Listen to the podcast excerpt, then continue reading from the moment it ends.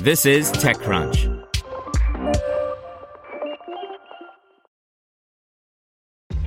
This episode is brought to you by ShipStation. You know, some things take a lot of work, like sending little robots to far off distant planets. And just as that's challenging, so too is running a successful e commerce business, especially when there's so much to do. So I want to introduce you all to ShipStation. Now, I love using ShipStation because of its easy to use dashboard, which makes managing orders and printing labels a breeze and super smooth. Oh, and the customer service is just out of this world. It's exactly what you need to help grow your business. Sign up for your free 60-day trial at shipstation.com slash technews. That's shipstation.com slash technews. Brought to you by Quantic School of Business and Technology. The Art of Pivoting with Phaedra Ellis Lamkins and Jessica Matthews.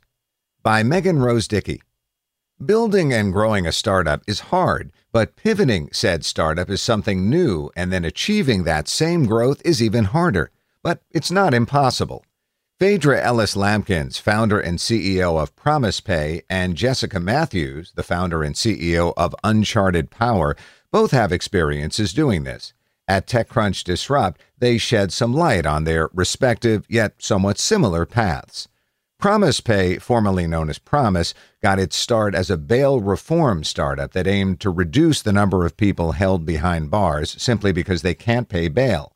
Now it's focused on helping people make payments for parking and traffic tickets, court fees, and child support. We actually had this huge existential crisis, Ellis Lamkin said. We at Promise are focused on ending mass incarceration and on decreasing the number of people in jails. So we started to be very successful and we sold very well.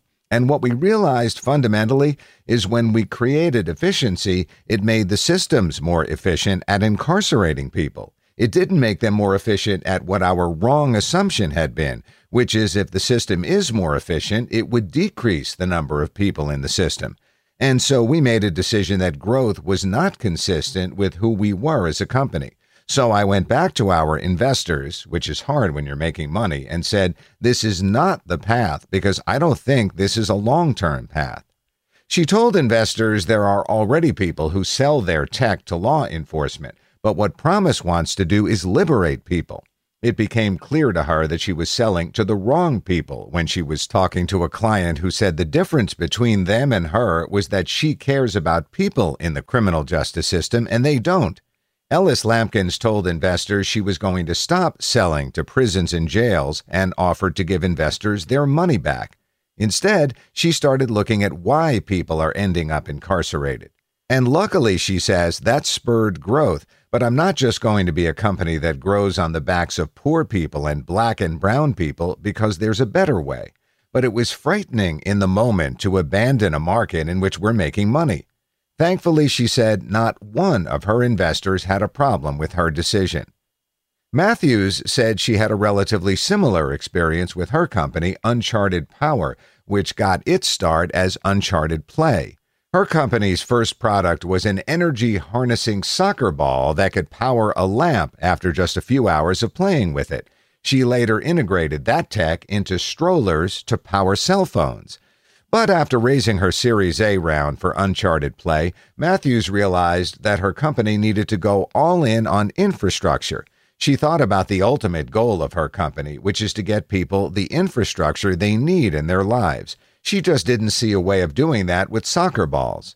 So we got good at making these things and pushing them and scaling them out. But when you have this balance of not just profit and impact, but impact because you know that you're a member of the group you're trying to serve, for me, it was sitting down and saying, is this actually solving the problem, even if it's successful? Matthews says she realized it wasn't. So that meant walking away from the products that were bringing in millions and had 64% gross profit margins, Matthews said. But it all paid off. Last year, Uncharted Power raised additional funding from an investor that validated her thesis for the future of power infrastructure. That moment was huge for us, she said. Matthews and Ellis Lamkins also had some other gems worth sharing about imposter syndrome and measuring success. Here are some more highlights from the conversation. On imposter syndrome and representation. Ellis Lamkins, it feels like tech has failed so significantly in investing in people they don't know and missed out in growing companies because of that. So I think our obligation is to help make sure that we're not the only ones. Matthews, it's not imposter syndrome, it's representation syndrome, because I feel the exact same way. When we raised our Series A, the immediate thing I thought was, oh man, I cannot lose these people's money. This is huge, and if we don't work, it's not even about us, it's about every other person who looks like me. On measuring success, Ellis Lamkins, I think part of what we should measure is how does technology improve our society in general, a measurement of success. I do think that if we measure success, it shouldn't just be I could make a billion dollars or have a company that valued at a billion dollars if the consequences are greater than the actual benefit. And so I think that's really important.